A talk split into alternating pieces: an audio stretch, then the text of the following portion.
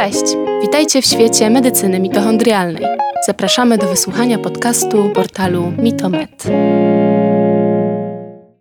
Witamy w kolejnym podcaście portalu medycyny mitochondrialnej Mitomed. Gościmy dziś ponownie dr Sarę Majchil, specjalistę medycyny naturalnej, której wykłady cieszą się wyjątkową popularnością. Pani doktor jest również autorką wielu książek, które inspirują czytelników do podejmowania świadomych decyzji na temat swojego zdrowia. Dziś poruszymy temat nieprawidłowo funkcjonującej tarczycy i jej wpływu na nasz cały organizm, jeśli nie zaopiekujemy się nią właściwie. Dzień dobry, pani doktor. Dzień dobry i dziękuję za to miłe wprowadzenie. Cieszymy się, że jest pani naszym gościem. Temat tarczycy obecnie bardzo często pojawia się w dyskusjach. Wielu z naszych słuchaczy czekało na ten wykład z niecierpliwością. Pani doktor, ma pani naszą pełną uwagę. To bardzo miłe. Na początku wykładu chciałabym powiedzieć, że moim zadaniem jako lekarza jest edukowanie i przekazywanie wiedzy. Dzisiaj chciałam się z Wami podzielić pewnymi zasadami i dać Wam narzędzia do samodzielnej pracy. Już udostępniam ekran z prezentacją. Napisałam nawet książkę na ten temat i przekornie zatytułowałam ją Niedoczynność tarczycy zrób to sam, bo Twój lekarz tego nie zrobi. Musimy sami zająć się swoim zdrowiem, ponieważ wiele przypadków niedoczynności tarczycy pozostaje niezdiagnozowanych. Niestety wiele osób cierpi na niedoczynność tarczycy, a nawet o tym nie wie. Jest bardzo dużo osób, które mają niedoczynność i nie otrzymują odpowiedniego leczenia. Nie mają nawet prawidłowej diagnozy. Tu pokazuję statystyki dla Wielkiej Brytanii, ale jestem pewna, że w Polsce jest podobnie. Szacuje się, że około 5% populacji cierpi na niedoczynność tarczycy. W grupie wiekowej powyżej 70 roku życia już co dziesiąta osoba ma tę chorobę, czyli z wiekiem szanse na zachorowanie wzrastają. Około 13% kobiet w okresie postmenopauzalnym ma wysoki poziom TSH, co jest typowym objawem niedoczynności, a wiele ma także obniżony poziom T4, czyli głównego hormonu produkowanego przez tarczycę. Według danych statystycznych pochodzących z recept bardzo dużo ludzi ma niedoczynność, ale niewielki odsetek z nich aktywnie się leczy. Warto zadać sobie pytanie, dlaczego niedoczynność tak często pozostaje niezauważona. Niedoczynność tarczycy jest jednym z głównych czynników ryzyka demencji, chorób wieńcowych, raka i wielu innych. Z perspektywy dużych firm farmaceutycznych wyleczony pacjent to utracony pacjent. Najgorsze jest to, że lekarze w Anglii są szkoleni przez firmy farmaceutyczne, które przygotowują dla nich materiały edukacyjne, aby zapewnić sobie pożądane wyniki. W rezultacie pojawia się dużo więcej patologii i zwiększa się potencjał sprzedaży leków na leczenie demencji, chorób wieńcowych i raka. Oto jak to zrobić samemu. Po pierwsze, musimy zdiagnozować chorobę. Musimy zadać sobie pytanie, jak wygląda obraz kliniczny osłabionych mechanizmów dostarczania energii. Na slajdzie wymieniłam mechanizmy dostarczania energii, które za chwilę omówię, a tarczyca jest ich niezbędnym elementem. Określam ją jako pedał gazu naszego silnika. Jeśli pedał gazu jest słaby, to wszystko spowolni, czyli przede wszystkim musimy poznać objawy zaburzonej produkcji energii. Mówiłam o tym wielokrotnie w poprzednich wykładach na temat zespołu przewlekłego zmęczenia, także teraz pominę ten temat. Najbardziej oczywiste objawy to zmęczenie, ludzie nie wykorzystują swojego pełnego potencjału, oraz mgła mózgowa. Mózg nie pracuje dobrze. Poza tymi objawami istnieją jeszcze objawy właściwe dla tarczycy i to one mogą nas naprowadzić na właściwy trop, czy mechanizmy dostarczania energii są związane z tarczycą, czy czymś innym. Po pierwsze, retencja płynów i obrzęki. Po angielsku silną niedoczynność tarczycy określa się mianem obrzęku śluzowatego, czyli zatrzymywanie płynów to kluczowy objaw, który sprawia, że nasza twarz jest nabrzmiała, a rano po przebudzeniu na policzku utrzymują się zagniecenia od leżenia na poduszce, oczy są podkrążone. U niektórych występuje drugi podbródek. Duży język. Jak wysuniecie język, to zazwyczaj wygląda on tak, ale u osób z niedoczynnością język dotyka kącików ust, wypełnia usta. Na krawędziach języka czasem widać wgniecenia odciśnięte przez zęby. Jednocześnie występuje lekka opuchlizna gardła prowadząca do obturacyjnego bezdechu sennego i chrapania. Więc jeśli ktoś chrapie, to zawsze należy rozważyć niedoczynność tarczycy. Zmiany głosu. Z tej samej przyczyny. Retencja płynów w strunach głosowych powoduje zmiany głosu. Niektórzy nawet skarżą się, że nie mogą śpiewać. Kobiety nie są w stanie wejść na wyższe tony. Do tego dochodzą obrzęknięte nogi, głównie wokół kostek pod koniec dnia. Nabrzmiałe tkanki mogą uciskać na nerwy. Klasycznym objawem jest zespół cieśni nadgarstka. Nerw pośrodkowy, który zaopatruje dłoń, przechodzi przez tunel kostny nadgarstka. A jeśli tkanki nadgarstka są nabrzmiałe, to uciskają na ten nerw, powodując drętwienie i mrowienie palców, z wyjątkiem małego palca i połowy czwartego palca. Czasem objawy pojawiają się na dłoni i ramieniu. Tak wygląda zespół cieśni nadgarstka. Często prowadzi to do wybudzeń w nocy. Rwa kulszowa, te same przyczyny, ucisk na nerw kulszowy i ból, co może być jednym z objawów niedoczynności. Kolejny ważny objaw to spowolnione spalanie tłuszczu. Do spalania tłuszczu potrzebne są hormony tarczycy. Jeśli tarczyca jest nadaktywna i produkuje za dużo hormonów, waga drastycznie spada, bo ciało przechodzi w tryb spalania tłuszczu. Jak już zapewne wiecie, uważam, że punktem wyjścia do leczenia prawie każdej choroby, prawie każdej patologii świata zachodu jest dieta niskowęglowodanowa, dieta ketogenna. Niektórzy mają z nią problemy. Przez około pierwszy tydzień możemy spodziewać się objawów odstawienia, ale potem powinno już być z górki. Natomiast jeśli problemy z dietą ketogenną utrzymują się przez dłużej niż tydzień po jej rozpoczęciu, to może to oznaczać pojawienie się hipoglikemii ketogennej. Dzieje się tak dlatego, że do spalania tłuszczu potrzebujemy hormonów tarczycy. Jeśli tych hormonów nie mamy, to spalamy tłuszcz za pomocą adrenaliny, a to daje objawy w postaci niskiego poziomu cukru we krwi. Robimy się roztrzęsieni, mamy ataki paniki, napady głodu, jesteśmy zmęczeni itd. Tak to kolejna bardzo użyteczna wskazówka kliniczna. Często pojawiają się zaburzenia snu. Dla dobrej jakości snu, a także dla prawidłowego rytmu dobowego potrzebujemy hormonów tarczycy. Nasz rytm dobowy, sen i czuwanie ma związek ze światłem. To światło budzi nas rano i utrzymuje w stanie czuwania w ciągu dnia. Kiedy światło zanika, szyszynka, nasz gruczoł mózgowy, zwiększa produkcję melatoniny. Poziom melatoniny wzrasta, kiedy robi się ciemno, a to z kolei stymuluje przysadkę do produkcji hormonu stymulującego tarczycę TSH. Poziom TSH powinien być najwyższy około północy. To pobudza tarczycę do działania, która zaczyna produkować T4. Jej najwyższy poziom jest osiągany około czwartej nad ranem. T4 jest relatywnie mało aktywna i jest konwertowana do T3, czyli aktywnego hormonu tarczycy, którego najwyższy poziom występuje około 5 nad ranem. To z kolei pobudza nadnercza około 6-7 nad ranem i stymuluje produkcję adrenaliny, kortyzolu i DHEA, sprawiając, że się budzimy. Jeśli ktoś ma problem z tarczycą lub jakąkolwiek inną częścią tego cyklu, staje się sową. Wielu moich pacjentów cierpiących na zespół przewlekłego zmęczenia mówi, że nie jest w stanie zasnąć przed północą czy pierwszą w nocy. Nie budzą się naturalnie przed ósmą czy nawet dziesiątą rano, a po przebudzeniu nie czują się wypoczęci. Przy takim obrazie klinicznym też należy pomyśleć o tarczycy. Kolejnym objawem niedoczynności tarczycy jest miopatia proksymalna, która objawia się dużym osłabieniem mięśni obręczy barkowej i kończyn dolnych, co powoduje trudności z wstawaniem z fotela czy wchodzeniem po schodach. Często jest ona błędnie diagnozowana jako brak kondycji i pacjent dostaje zalecenie robienia ćwiczeń, pompek itd., tak ale bez względu na to, jak ciężko będzie pracować, i tak nie uzyska pożądanych wyników. Charakteryzuje to niedoczynność tarczycy. Osłabienie mięśni może być też skutkiem nadczynności tarczycy, także należy pamiętać, że niektóre objawy są takie same, nie charakteryzują wyłącznie niedoczynności, stanowią jedynie część całkowitego obrazu klinicznego.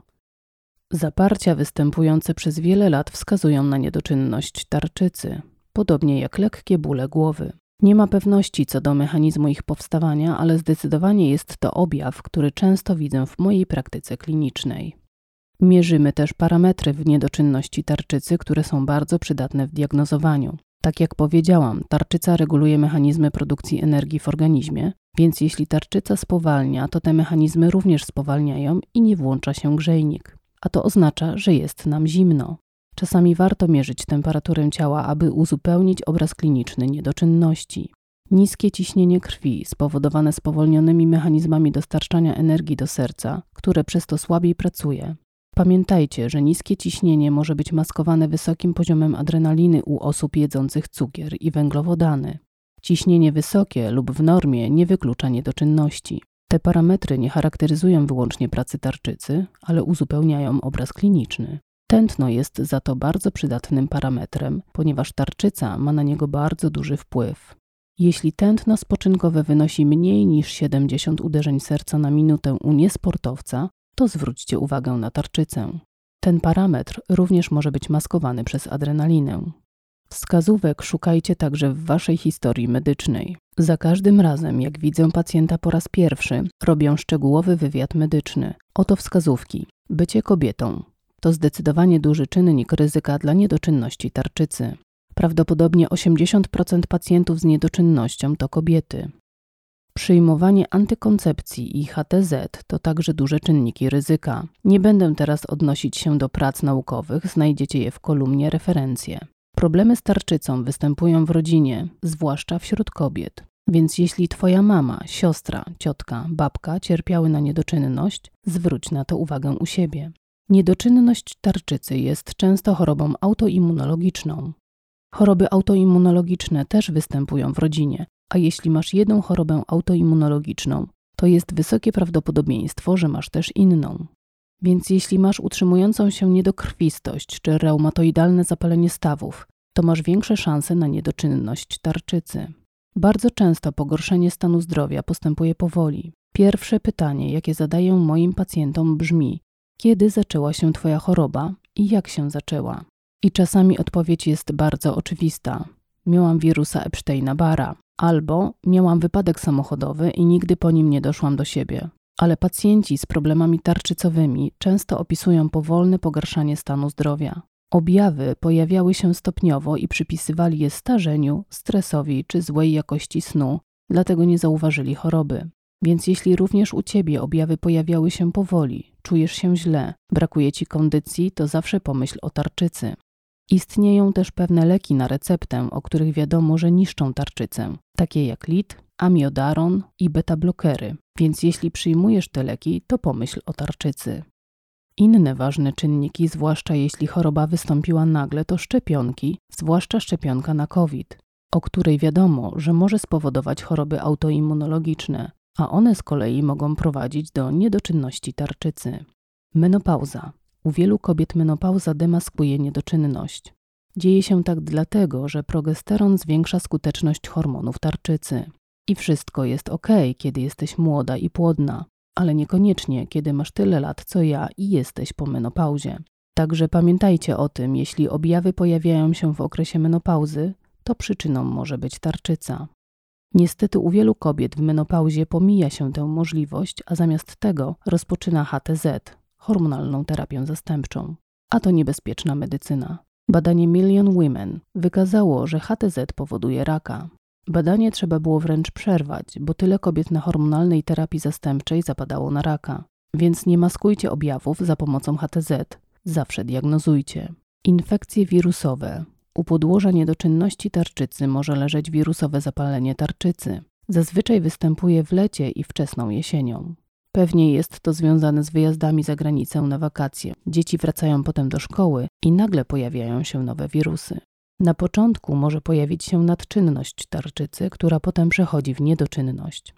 Mój kolega osteopata uważa, że uraz biczowy odcinka szyjnego kręgosłupa też może spowodować niedoczynność, także zawsze warto zastanowić się nad przyczyną. Bez względu na obraz kliniczny zawsze należy zacząć od badań krwi. Pamiętajcie, żeby przed pobraniem krwi nie wykonywać nadmiernej aktywności fizycznej. Badanie powinno uwzględniać odpowiednie parametry tarczycy, aby można było odpowiednio regulować leczenie, bo diagnoza to jednak hipoteza.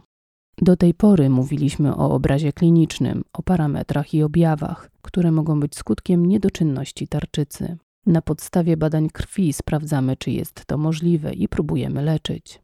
Skuteczność diagnozy możemy potwierdzić retrospektywnie na podstawie poprawy stanu pacjenta. To są parametry, które lubię badać u pacjentów wraz z informacją, która z nich wynika. Po pierwsze, TSH, hormon stymulujący tarczycę.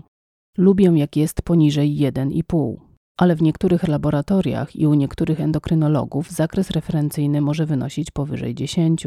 W Ameryce próg dla TSH, powyżej którego przypisuje się hormony tarczycy, wynosi 3. U kobiet w ciąży próg dla TSH wynosi 1,5. To bardzo ważne, ponieważ wartość TSH jest odwrotnie proporcjonalna do poziomu inteligencji dziecka, jego IQ. Dlatego bezwzględnie ważne jest badanie parametrów tarczycy u wszystkich kobiet w ciąży. Bo jeśli kobieta w ciąży ma niedoczynność tarczycy, a jest to powszechne, to ryzykuje mniejszym IQ swojego dziecka, a tak nie powinno być. TSH to dobry punkt wyjścia, ale należy go odpowiednio zinterpretować. Musimy przyjrzeć się faktycznym wartościom. Kolejny problem polega na tym, że lekarze opierają swoją diagnozę niedoczynności tarczycy wyłącznie na podstawie TSH i w rezultacie przepisują zbyt małe dawki hormonów tarczycy z przyczyn, o których mówiłam wcześniej. Także monitorujcie tarczycę na podstawie wszystkich parametrów tarczycy, a nie tylko TSH. Badanie wolnej tyroksyny FT4 też jest bardzo pomocne. FT4 to wolna tyroksyna krążąca we krwi. To bardzo użyteczna wartość pozwalająca nam zbadać tarczycę od strony biochemicznej. Każdy ma swój osobisty, prawidłowy zakres tego hormonu, który różni się od prawidłowego zakresu dla populacji. Tak więc zakres referencyjny dla FT4 wynosi między 12 a 22. Zatem jeśli ty masz poziom 12,1, to dowiesz się, że wszystko jest w normie, ale możesz czuć się lepiej, jeśli zwiększysz go do 20 pikomoli na litr. Profesor Sir Anthony Toft, który stworzył wytyczne leczenia niedoczynności tarczycy Brytyjskiego Towarzystwa Medycznego, twierdzi, że niektórzy pacjenci czują się dobrze dopiero od poziomu FT4 30 pikomoli na litr. Bez względu na to, jakie badania robimy, zawsze musimy zestawić je z obrazem klinicznym. T3 jest często użyteczne, bo jest to aktywny hormon. U niektórych występuje niedoczynność związana z T3, ponieważ nie konwertują T4 do T3. Tu znowu musimy zwrócić uwagę na poziom. Ja preferuję wolne T3 pomiędzy 3,2 a 6,8 i jest to osobnicze. Niektórzy czują się lepiej, kiedy są bliżej górnego zakresu, a inni bliżej dolnej granicy. Na tym slajdzie możecie doczytać szczegóły, także nie będę tego powtarzać. Kolejny parametr, który czasem może się przydać, to odwrotne T3. Niektórzy pacjenci z niedoczynnością tarczycy mają wprawdzie hormony tarczycy, ale są one blokowane. Receptory, które przyjmują sygnał, są przez coś blokowane.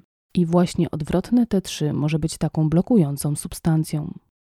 Warto też badać poziom przeciwciał, ponieważ bardzo częstą przyczyną niedoczynności tarczycy jest choroba autoimmunologiczna.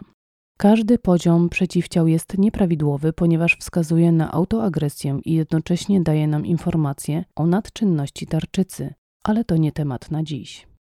Kiedy próbujemy zdiagnozować niedoczynność tarczycy, warto zrobić dodatkowe badania. Nie będę teraz czytać całego slajdu, bo możecie go przeczytać we własnym zakresie. Bardzo często, jeśli ktoś ma wysoki cholesterol powyżej 7 czy 8, może to być objawem niedoczynności tarczycy. Więc jak masz wysoki cholesterol, to zbadaj tarczycę. Co ciekawe, wysoki cholesterol jest także charakterystyczny dla niedoboru witaminy D, dlatego warto to sprawdzić. Przydatną wskazówką są zbyt duże krwinki czerwone. Dlatego lubię sprawdzać rozmiar czerwonych krwinek. MCV, czyli wskaźnik średniej objętości erytrocytów, który powinien wynosić poniżej 95 femtolitrów. Znaczące przekroczenie tej wartości może być objawem niedoczynności. Wprawdzie duże krwinki mogą wskazywać na problemy z homocysteiną, ale to również temat na inny wykład. Jeśli masz utrzymującą się niedokrwistość oraz niski poziom białych krwinek, duże erytrocyty, niski poziom ferrytyny, to wszystko to może wskazywać na niedoczynność tarczycy. Często słyszymy taki komunikat: Dobre wieści, wyniki są w normie, możesz spać spokojnie. Mam nadzieję, że udało mi się wytłumaczyć, że to jest nieprawda, ponieważ trzeba patrzeć na obraz kliniczny. Zanim przejdziemy do sprawdzania, jakie leczenie działa na tarczycę, musimy zająć się mechanizmami dostarczania energii. Zróbmy sobie teraz przerwę na herbatę. Wróćmy do wykładu za kilka minut. Pani doktor, bardzo dziękujemy. To był niezwykle interesujący wykład. Dziękujemy za pierwszą część.